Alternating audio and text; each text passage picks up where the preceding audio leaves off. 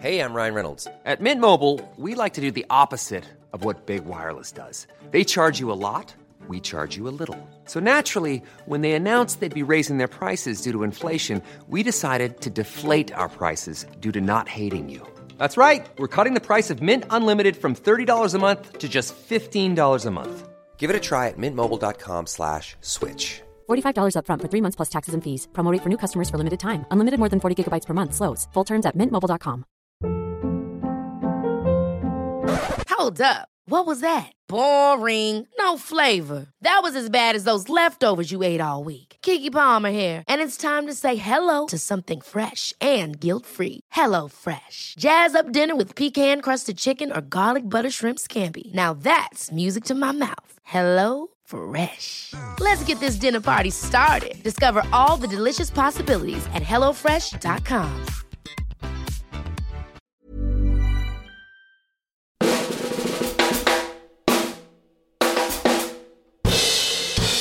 This week on Truth and Movies, the MCU goes to the EU in the superhero super vacation Spider Man Far From Home. This is Earth, Dimension 616. I'm from Earth 833. Director Ari Aster follows Hereditary with a Scandi folk horror Midsommar. I don't want to acclimate, I want to go. Absolutely not. And in Film Club, Vincent Price is right, in the eyes of God, that is, in the low budget British horror Witchfinder General. Then your confessions of witchcraft are proven beyond a doubt. All coming up in Truth and Movies, a Little White Lies podcast.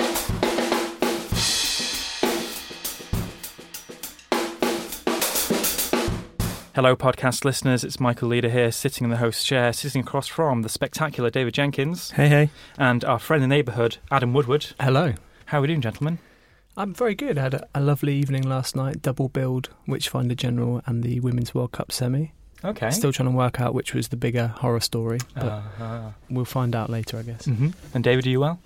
Very well, very Mhm. well. Excited to talk about the offerings this week. We've got a lot of ground to cover. We have lots of European vacations. Indeed, yes. We should pack our passports. This is like and- America. Don't go to Europe. Exactly. Week. Let's uh, crack on then. Spider Man Far From Home is first up.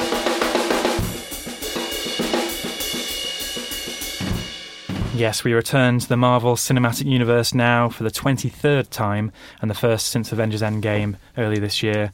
After the universe changing events of that crossover adventure, Peter Parker tries to take a well earned break touring around Europe with his school friends. But new challenges, foes, and potential allies are never far behind, such as the fishbowl helmeted new arrival, played by Jake Gyllenhaal, named Mysterio. This is Mr. Beck. Mysterio? You can call me Quentin. But you handled yourself well out there today. Saw what you did with the tower. We could use someone like you on my world. I'm sorry, your world? Uh, Mr. Beck is from Earth, just not ours. There are multiple realities, Peter. This is Earth, Dimension 616. I'm from Earth 833. We share identical physical constants, level 4 symmetry. I'm sorry, you're saying there's a multiverse?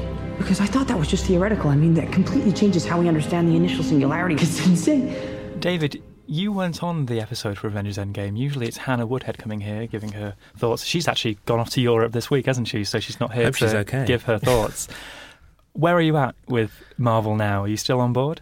Still, I was grudgingly never quite on board with the whole the whole thing, and but I do like to keep up with it. I mean, I know that the, the MCU people are very very antsy when it comes to quote unquote spoilers Mhm. to the level where I, I thought the f- the funniest thing about seeing Endgame, which I did in like the real cinema, was that instead of a trailer for this film, there was a, a, a little kind of in character intro from Tom Holland saying, "Hey, Spider Man here. This is sorry, this is pre film. Spider Man here. Trailer for my new film's going to be happening, but for spoiler purposes, we're going to be playing it after the film. So you have to Mm. go through a three hour film, wait to see whatever your little closing end credit sting is, and then." See the trailer as almost like a kind of double sting. I was long gone by then, so, but um, I mean, I guess the spoiler thing is is has a very very swift half life, really, Mhm, doesn't it? mhm. Because like you can't really talk about this film without completely spoiling Endgame. In that Spider Man is in it, Uh, to, yes, yes, to, to the point where this this takes place immediately after Avengers Endgame. It's the first film to take on board many of the events of that film. Exactly. And certain character dilemmas and situations are affected by who was still around by the end of that film. So I suppose if there is anybody out there who's still biding their time to watch Endgame, maybe when it comes to rental or streaming or something, why would you wait that long? But we probably have to talk about some of the the paradigm shifts here. Right? Exactly. I think there's one key one really about so just to sort of fill you in a bit, Peter Parker is back in school and he's got his little rucksack and he's, he's kind of wide-eyed and sort of dashing around and he's pretending to be Marty McFly and he's in love with it with Zendaya's MJ, but and he's got this whole plan to. Uh, he sort of set up this little kind of romantic scenario that he hopes to play out while they're on their science tour of Europe. And when they arrive in Venice, a big kind of weird water sprite destructive thing happens and you get to see St Mark's Square leveled, which is kind of actually really upsetting, considering what's actually happening to uh, Venice at the moment. Um, and Jake Gyllenhaal's Mysterio turns up and saves the day, and you know you understand that the, the sort of story is set up that these four element elementals have to be destroyed, and only Mysterio and Superman can do it together, and they're sort of cropping up at handy tourist destinations across Europe, so which kind of neatly align with the science trip plans. And so, yeah, uh, Spider Man has to dash back and forth between his kind of funny schoolmate banter and uh, doing his kind of growing up and rite of passage stuff with his taking on the responsibility of being the next key player in a sort of lineage of sort of superhero, mm-hmm. like big global important superheroes, one of which is kind of how do you say this? He's otherwise engaged, and uh, can I even we, say that we can say the big spoiler here? It's in the second trailer of the film that Tony Stark dies at the end Yes. of Avengers Endgame. Captain America wow, is just, not just around either. Just say it, Michael. So this is a it's it's a common recurring theme for Spider-Man that he's always looking for a father figure, dating all the way back to Willem Dafoe and um, Alfred Molina's characters in the Sam Raimi trilogy, and in Homecoming, the previous film in the the MCU version of Spider-Man, he was looking up to Tony Stark, and there's that gap there for him.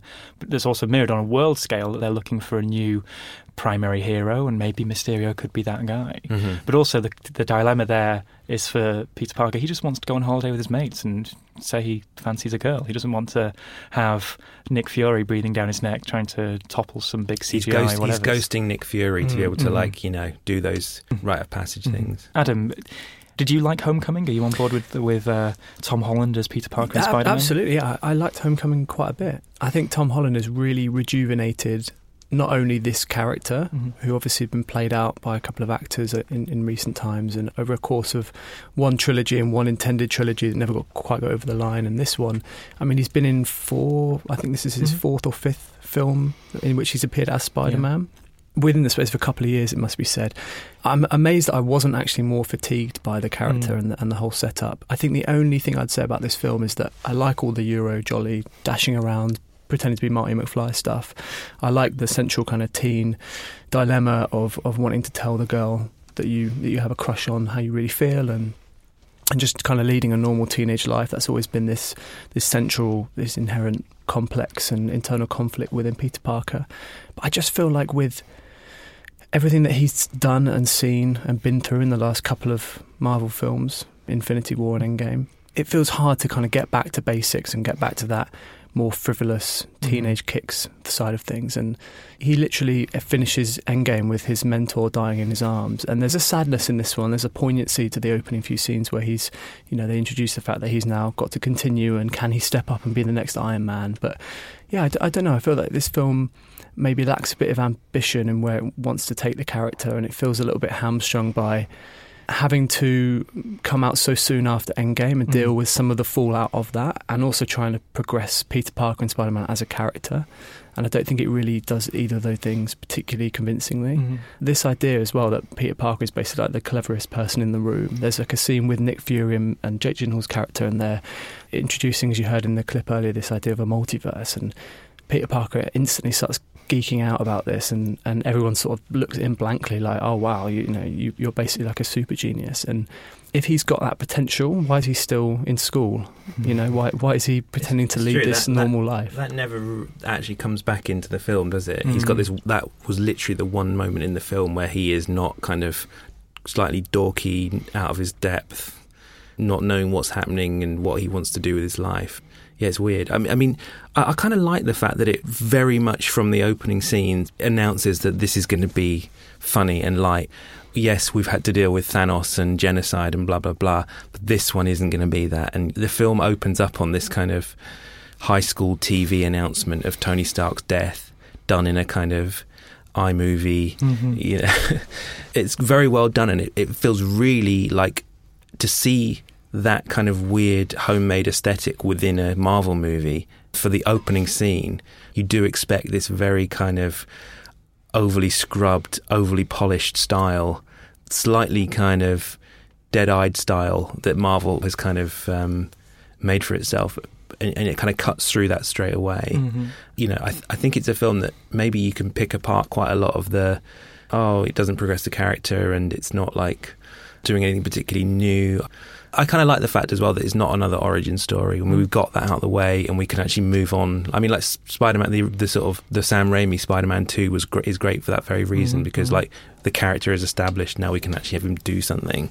On that level, I kind of like this film because it's like, well, straight away we can just we don't have to explain his powers or anything. We can just throw him in the in the deep end and get going with this. So But this is the thing they've they've had that for a couple of films now, and even in although they have more cameos, he does appear in Infinity War and Endgame, and he has a you know has a role to play in those films, and his powers are established, and just feels like.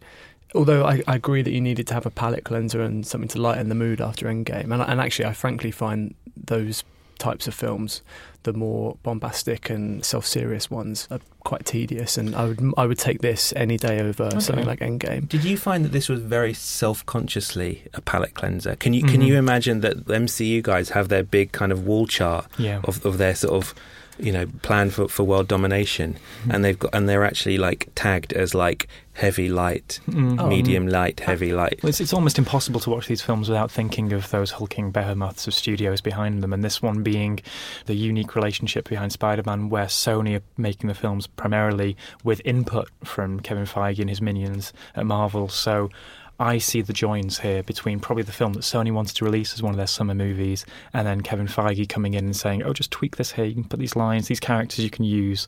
He has the wall chart. He knows what's happening in Endgame. He knows what's happening in the other Marvel films that have come out this year or next year, and this is the one where I think that creates this structure that doesn't really hold water for me, particularly once we have the villain, once we have these elementals, but it doesn't have to take place in Europe. It feels like that's one way of saying, okay, we've had Endgame, we've gone, been, gone to space, let's go. Where can we go after space? Europe. Um, th- that could have easily It's- taken place in New York, which they're still a bit worried about showing too much in these films. On one level, it's quite bold to set a Spider-Man film outside of New York because he's so synonymous, and, and that place is such a part of the character. But yeah, I I feel like they didn't really do much with the locations. You have the, the stuff in Venice, maybe is quite good initially, and then everything after that just kind of blurs into one for me. I think they end up in London at some point, but I Yeah. can't really remember. A half mile radius of London just around Tower Bridge in the yeah, tower. the bit yeah. you see in every in every Hollywood film. Um, I think in terms of like where this fits in with the wider MCU, so it's supposed to be the, the final film in Phase 3 Mhm. of the MCU, which you'll be pleased to hear, Phase David. three. um, Excited for Phase Four. But just this idea, I mean, introducing the multiverse, which they don't really explore properly in this film, but that seems to me to be such a kind of. They can basically now go in any direction they want from here. Mhm. Um, now they've introduced the idea that there's multiple dimensions of, of the same characters and the same timelines. Like, could they just bring back Tony Stark? Could they. Price is right. Yeah, exactly.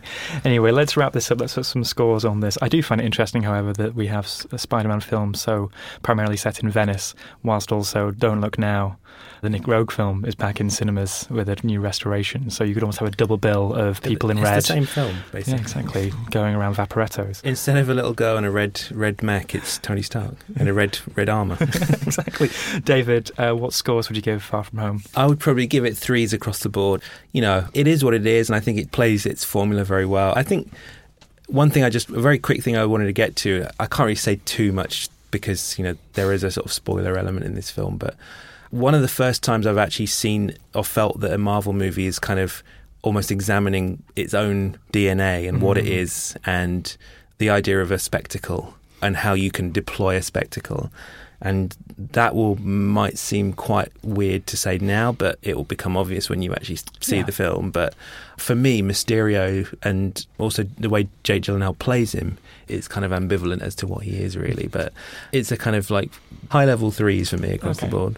Adam. I'm going to go sort of low level threes across the board. I don't think it's quite got the, the zip and the charm that Homecoming did, Mm. but I love this cast, especially Tom Holland, but also having like Marisa Tomei and Mm. even um, Jon Favreau as, as Yeah. Happy. thought Zen, Zendaya's very Zendaya's good. She's, fantastic, she's, she's very, very kind of like feisty. I, I wish uh, there was, more time for them two to just be together on screen. I hope the next film that they do of this is just they're a couple now and they get to just I don't know Hmm. have an adventure together. She feels like she's kind of in the background a bit, but she is very good.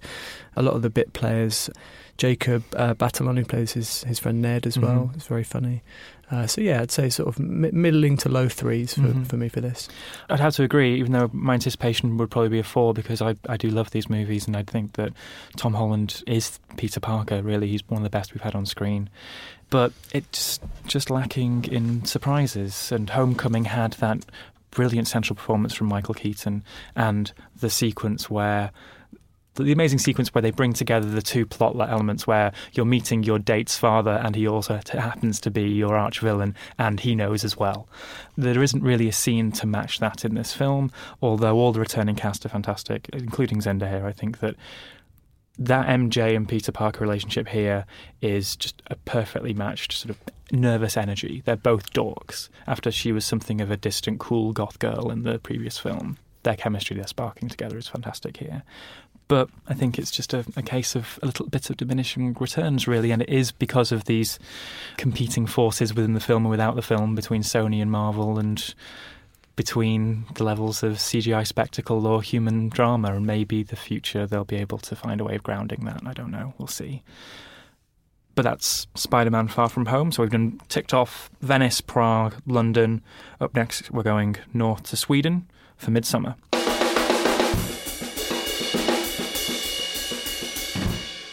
Coming to UK cinemas almost exactly a year after his terrifying debut Hereditary, Ari Aster's Midsommar is another chilling portrait of grief and unconventional family units.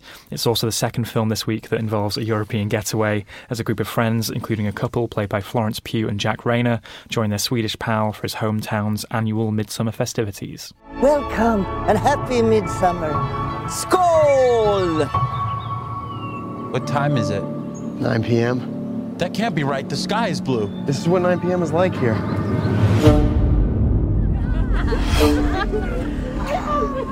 How long have you two been together? Just over three and a half years. Four years. Really? Yeah. What do you think? It's like another world. Tomorrow's a big day. Is it scary? What is it? It has special properties. What am I going through? We just need to acclimate. I don't want to acclimate. I want to go. Absolutely not. So, Adam, were you terrified by Hereditary? I wouldn't say I was terrified by it. I'm quite desensitized to a lot of screen horror, having Uh-huh. been exposed to it from quite a young age. So there was, there was some You should very- add that you used to work in a video I shop did, yeah, I- I- I did. and, and and yeah, and, and prior to that, I used to rent videos from that shop that, I, Okay, I shouldn't have been able to vid- uh, Right. rent at that age. Hereditary is it's weird. It's one of those films. I can't believe it's only a year that since that came Mm. out because it feels so established now in, in sort of the cultural film cultural landscape. And Ari Aster seemingly came out of nowhere. I, Mm. I would actually just, uh, on a side note, im- implore people to go and check out some of his earlier short films. yeah. But certainly wasn't really well known before this. And yeah, Hereditary. I think it was a, a film which didn't quite come together in the end for me, but it's got so many amazing, really strong images in it. Stuff that will that will kind of stay with me. I think for quite a long time. Obviously held together by this amazing performance from Toni Collette. I think Mhm. the most surprising thing for me with Midsommar is he doesn't have a really strong central performance, or doesn't seem to want to build the film around that this time Mm. round. This is much more about the setting and the mood and all the sort of weird stuff happening in the background Uh-huh. which a lot of it, to be honest, felt like window dressing for me. He's, Right. he, he sort of sets up this idea of, of it being a film about a breakup and a film about a, a main character, Florence Pugh, Danny, dealing with grief and loss. there's a tragic event which has happened in her family, um, which the film opens with. I think Mhm. that, that scene in particular is it is very good actually. Yeah. But it doesn't really feel like he is interested in exploring those themes in a meaningful way, in, in a particularly deep or personal way. That is all there on the surface. It's quite easy to kind of pick and grab at that stuff. But from there, it just becomes this cultish folk horror freak out movie. The characters, I mean, there very, basically are no real characters in this film. I mean, they're, they're sort of people, you know, playing parts, don't really feel lived in or, or Mm. fleshed out to any real degree. Um, I think Florence Pugh, especially, she's so fantastic and is so wasted in, in this role.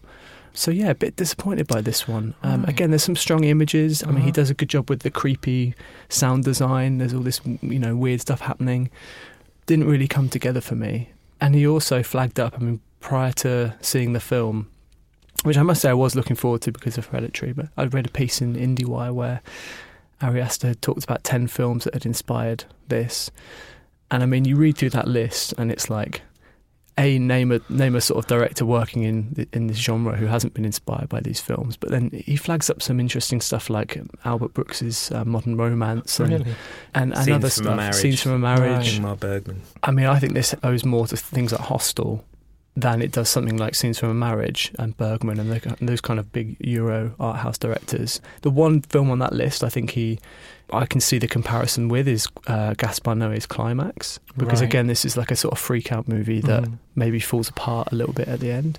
It made me think about the sort of cultish movies you, you see in more tropical climes. Recent examples being Ti West's The Sacrament or The Green Inferno, the Eli Roth film. Perhaps it's not as trashy as those films. Well, they're, they're all basically like takes on Cannibal Holocaust. Cannibal yeah. Holocaust, which is the kind of ultimate, you know, Westerners go and exploit this kind of otherness and mysticism from in another country, Mhm. and uh, The exploitation here being let's go and write our sociological thesis about this. It's uh, interesting you say that because. I, I think the strongest idea in the film, in the entire film, is a moment where the, they're all students and and Jack Reynor's character is kind of looking for an idea for for a thesis and one of his friends has one already and is what you know really wants to do his thesis on this particular tribe It's the Uh, reason they're there, basically. and it's the you know it's, it's kind of the reason that they've they've gone along.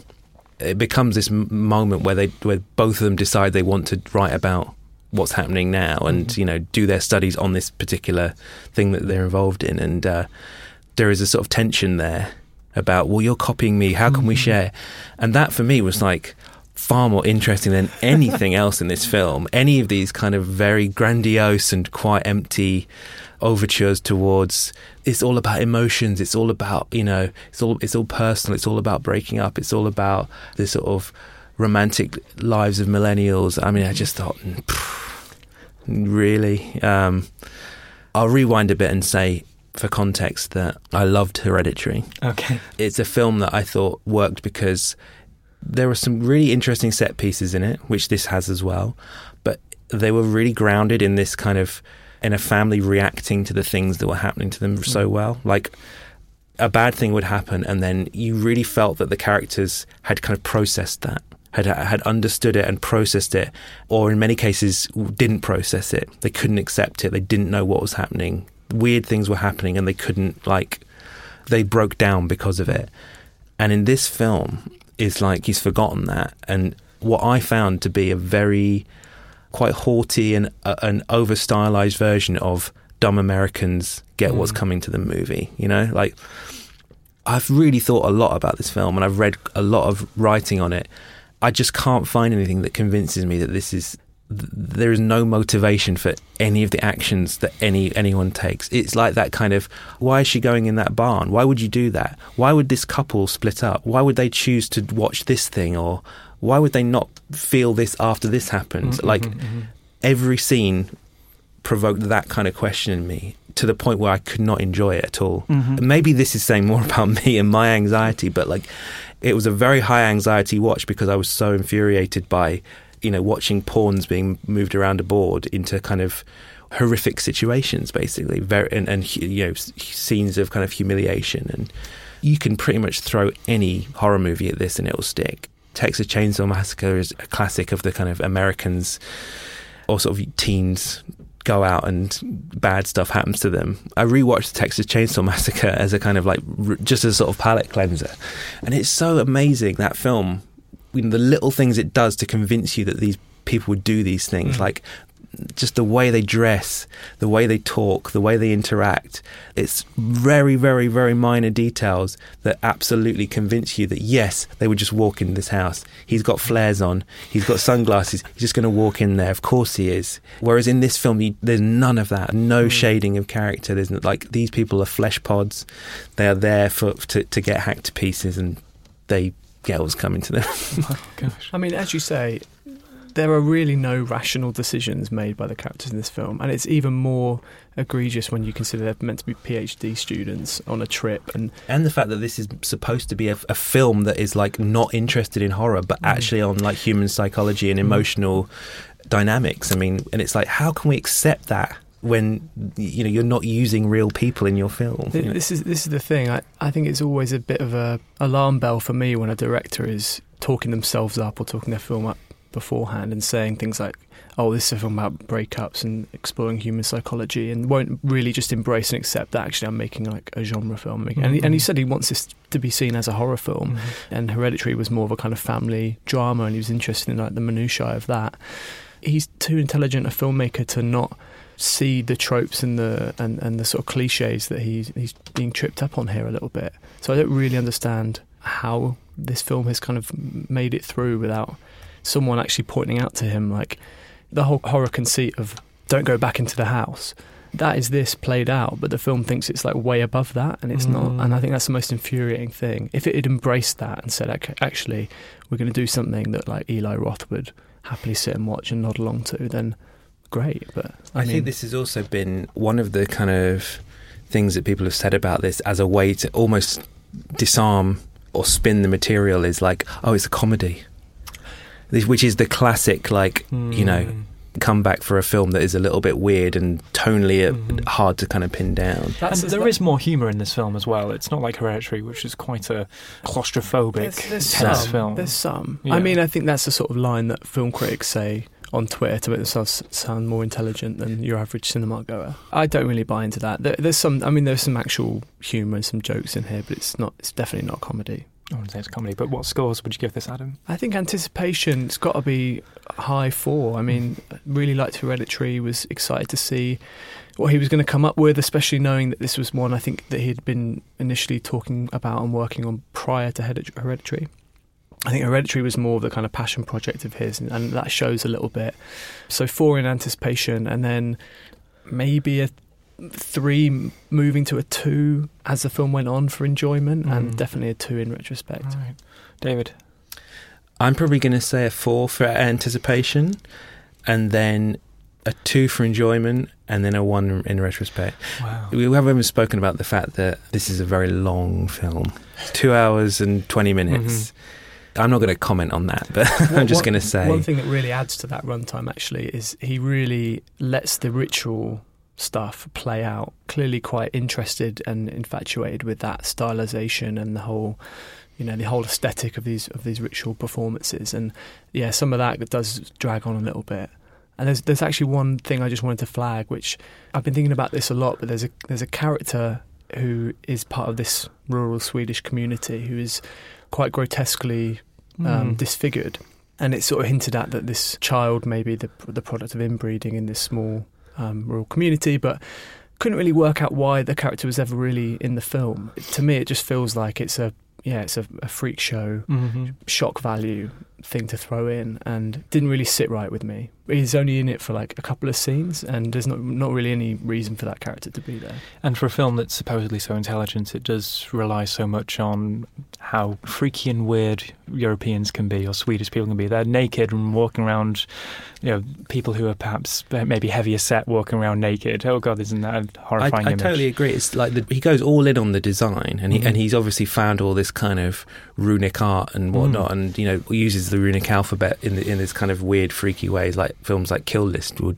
have Yeah. done in the past. But there is no interest in exploring it beyond a kind of cosmetic level. You know, it's it's pure decor Yeah. for the film, and it's just how can we have a sort of thing in the background that looks cool Mhm. and slightly off kilter. It's a, it's a four three two from me as well. I think the opening sequence, particularly right up until the title reveal, is just so controlled and tense, and it doesn't really find that control and tension again. I don't think, unfortunately. So, anyway, that's Midsommar, which is in cinemas this week, as well as Spider Man Far From Home.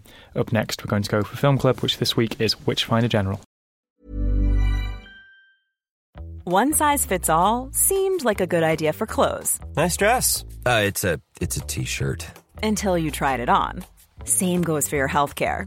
That's why United Healthcare offers a variety of flexible, budget friendly coverage for medical, vision, dental, and more. So, whether you're between jobs, coming off a parent's plan, or even missed open enrollment, you can find the plan that fits you best. Find out more about United Healthcare coverage at uh1.com. That's uh1.com.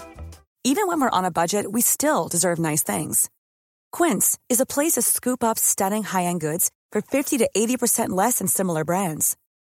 They have buttery soft cashmere sweaters starting at $50, luxurious Italian leather bags, and so much more. Plus, Quince only works with factories that use safe, ethical, and responsible manufacturing. Get the high-end goods you'll love without the high price tag with Quince.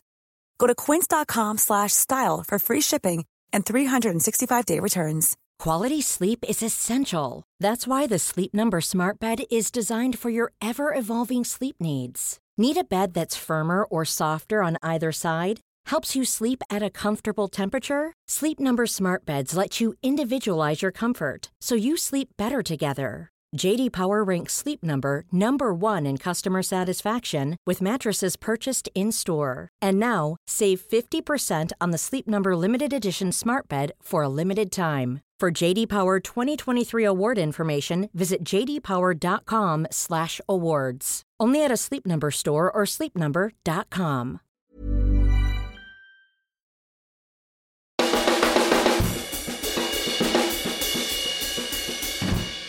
We're keeping the folk horror vibe going now with Witchfinder General. Vincent Price stars as Matthew Hopkins, a man appointed during the Civil War to hunt out witches across the land. Criticised and released for its gruesome content, the film developed something of a cult following over the years, inspiring the folk horror subgenre that also included The Blood on Satan's Claw and The Wicker Man. But let's hear a clip first. You are all of you confessed idolaters. However, these proceedings shall be carried out through due process of law. What law demands, we shall satisfy. Hmm. You will each be tied in a prescribed fashion and cast into the moat. Should you then sink, we will know that your confessions are false.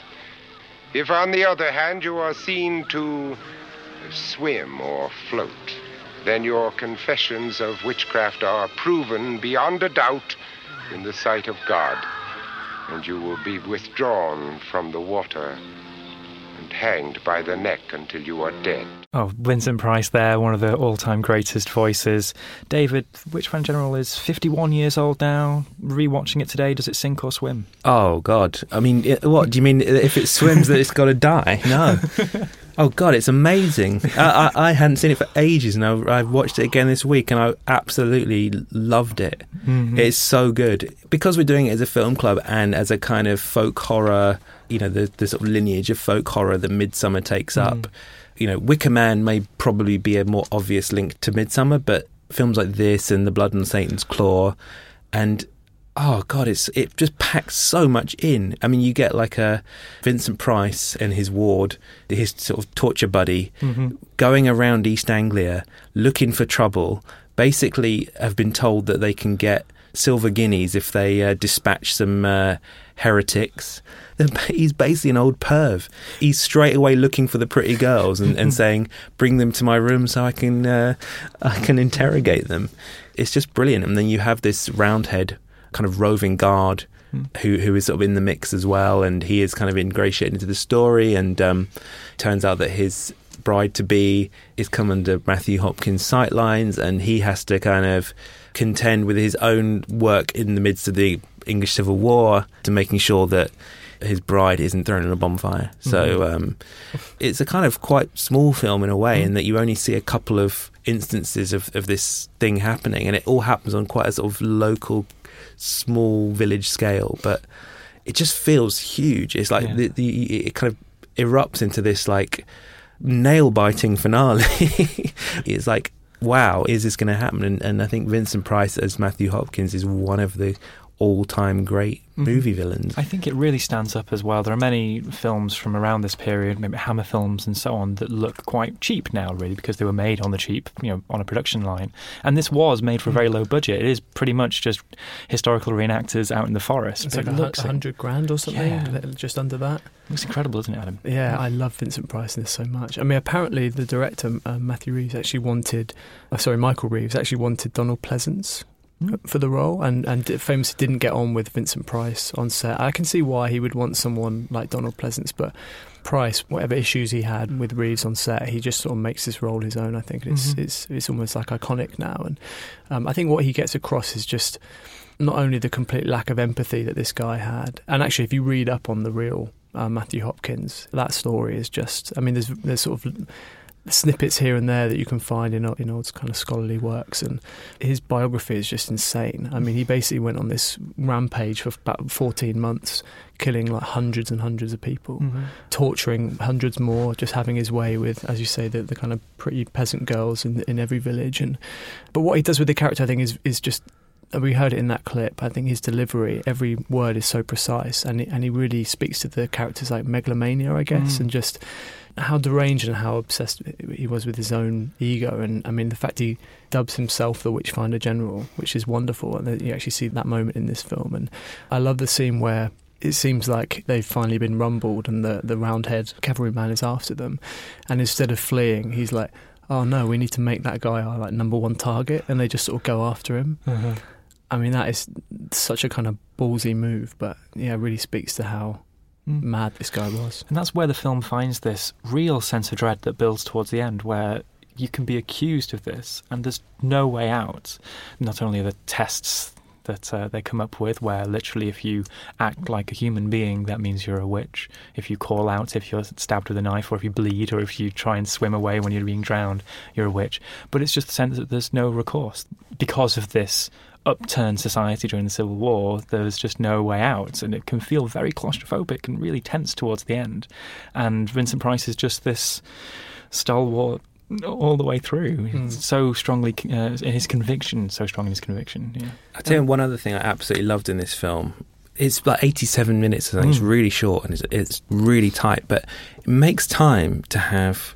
So, Marshall, who's the Roundhead guard, there's maybe like two or three minutes of, of film dedicated to him riding a horse across fields, set to this kind of like Black Beauty esque music, and it is amazing. And like, it's so atmospheric, and you're getting the, a real sense of this, of how isolated the villages are and the urban centres are in, in East Anglia, you think, wow, why are we spending so long watching this guy just leaping across hedgerows? But it's it's amazing. It really like adds to the sort of dread of the film and like this idea of the geography as well of like how far people have come to get to a place and how far they need to get back and Mhm. how long someone has got to do a thing before someone else returns and oh so yeah, you, you almost can't imagine what the world would have been like back then in terms of how disconnected everything was, how Mm. long information took to travel. I mean, that is why you can un- understand how this guy got away with what he did. And I mean, you have these characters throughout history who take advantage of these of these sorts of situations. And yeah, is I mean, as I say, reading up about him is really like chilling. Mhm. I think the film is legitimately chilling as well. There are only maybe four sequences of any real violence, I'd say. But there's one which is where they're lowering a sort of crucified, a strung up witch onto a pyre, and it's an, up close and it's proper hysterical acting from the from the actress involved. But then it just punches out to this wide shot where they're actually just l- Yeah, yeah. lowering whatever the dummy is, but it's just so just it's straightforward. very visceral. that- yeah, it's very visceral. really really shocking. And it makes me. F- it's such a shame that Michael Reeves died the year later, and we didn't see more from him. That he could Mm. have gone on and made more films like this, or maybe been chewed up by the, the production line of Tigon Films at the time. Yeah, maybe. I mean, it's a, it's a hell of a legacy, isn't it? Mm. I mean, I think he'd done a few films before this, which were a bit more like Hammer horror Mm. sort of style films, and this one, I mean, yeah, it's it's amazing to think what he could have gone on to do, but Yeah, was he twenty five? yeah, Mm. 25. alcohol and Barbiturates, barbiturates. yeah. At that age, he was hitting it hard Yeah. from a young age. So, after watching this, would we recommend The Blood on Satan's Claw and The Wicker Man afterwards? Is that the lineage for, oh, for I, I reckon so. I reckon Mm. so. And there's, you know, there's probably loads more. I mean, Mm. I'm not amazingly well versed in the kind of British folk horror tradition, but like it's one of those ones where you, you know you, I think these are maybe considered the three kind of touchstones, and you can kind of find your own way from there almost. I'd recommend following this straight into the 1980s doom metal scene. There is a band, Witchfinder General, who sort of pioneered that sludgy post Black Sabbath sound. And then there's a great song by the Brummie act, Cathedral, called Witchfinder General, that has samples from this song. Oh, so wow. you can revisit Oh, wow. some of Vincent Price's choicest lines. I think it's interesting as well looking at the time in which this film was made and released, and you, obviously you had the height of the kind of counterculture movement happening here and, and in the US, and I think younger filmmakers interrogating this puritanical past and in an increasingly like secular society and, Mm. and like, exploring that history, and I think. As, He's as- the man, isn't he? Yeah, yeah, exactly. Yeah. I mean, as I say, his, his character recurs throughout history, and it does feel like a really significant. Maybe it was a sort of subconscious thing at the time, but it doesn't seem like a coincidence that these films suddenly were Mm. being made and coming out around that time. Yeah, well, a strong recommendation for Witchfinder General there from the table. And this is one of the films that you included in the new issue, right? In hu- Exactly. 100 greatest British films, and and Ben Wheatley's a field in England as well. You Yeah, can sort yeah, of see the connection Exactly, there. I think. In our issue, which is currently available now, Little White Lies issue 81, we have put together a list of 100 exceptional, mold breaking British films. Films that uh, either gave birth to us their own subgenre or are just unconventional structurally, formally, tonally. And this one just felt like the the right film to talk about, you know, the British folk horror tradition that kind of came at the end of the 60s. Hmm. We've got like the Terror of Frankenstein in there as the kind of first and I think best Hammer film, and this almost like when that kind of template transcended itself and hmm. moved so- into somewhere even more interesting and it, there is a sort of artistry there Mm. that has meant that it's endured through the years. And of course, we're putting out a special podcast diving a bit deeper into that top 100 with special guests, aren't we? Yep, yep. We're going to sort of have some people who, within the British film industry, who've written about British film and worked on British film, and we're going to sort of delve into some of our favourites from the top 100. Uh, not Witchfinder General, but other, some other movies. So yeah, tune in. David, Adam, thank you so much for joining me today. So next week we have a Jim Jarmusch special. We have his new film, The Dead Don't Die, a sort of zombie comedy all-star cast. And then in Film Club, we're going to revisit his weird Western black and white movie starring Johnny Depp, Dead Man from 1995. And then the other new release is Our Time by Carlos Reygadas. David, can you say a line about Our Time? Describe it for the listeners. Oh, he's a really interesting director who, who makes a film every couple of years. He kind of squirrels himself away in his sort of Mexican farm and then just comes up with something that is really completely disconnected to what everyone else is doing. And like, he's got a film called Silent Light and Battle in Heaven, and his most recent one was called Post Tenebras Lux. Very catchy title, that one. And this one is a kind of three-hour epic where he has cast himself as a cuckold. If, if you're if you're uh, familiar with the term he's in an open relationship with his wife, and his wife goes off with another man, and he is not pleased about that. Right. well, tune in next week to see if that is highly regarded by the Little White Lies crew. Or let us know about any other films we're talking about, such as Dead Man, at the usual channels, at Truth and Movies on Twitter, Truth and Movies at tcolondon.com via email, or at the comments page at lwlies.com slash podcast. Once more, Adam David, thank you for joining me today. I'm Michael Leader, and as always, this has been a Seven Digital production.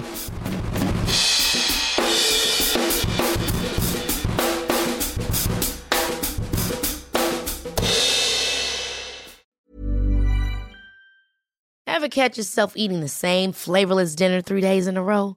Dreaming of something better? Well, HelloFresh is your guilt-free dream come true, baby. It's me, Keke Palmer. Let's wake up those taste buds with hot, juicy pecan-crusted chicken or garlic butter shrimp scampi. Mm. Hello Fresh.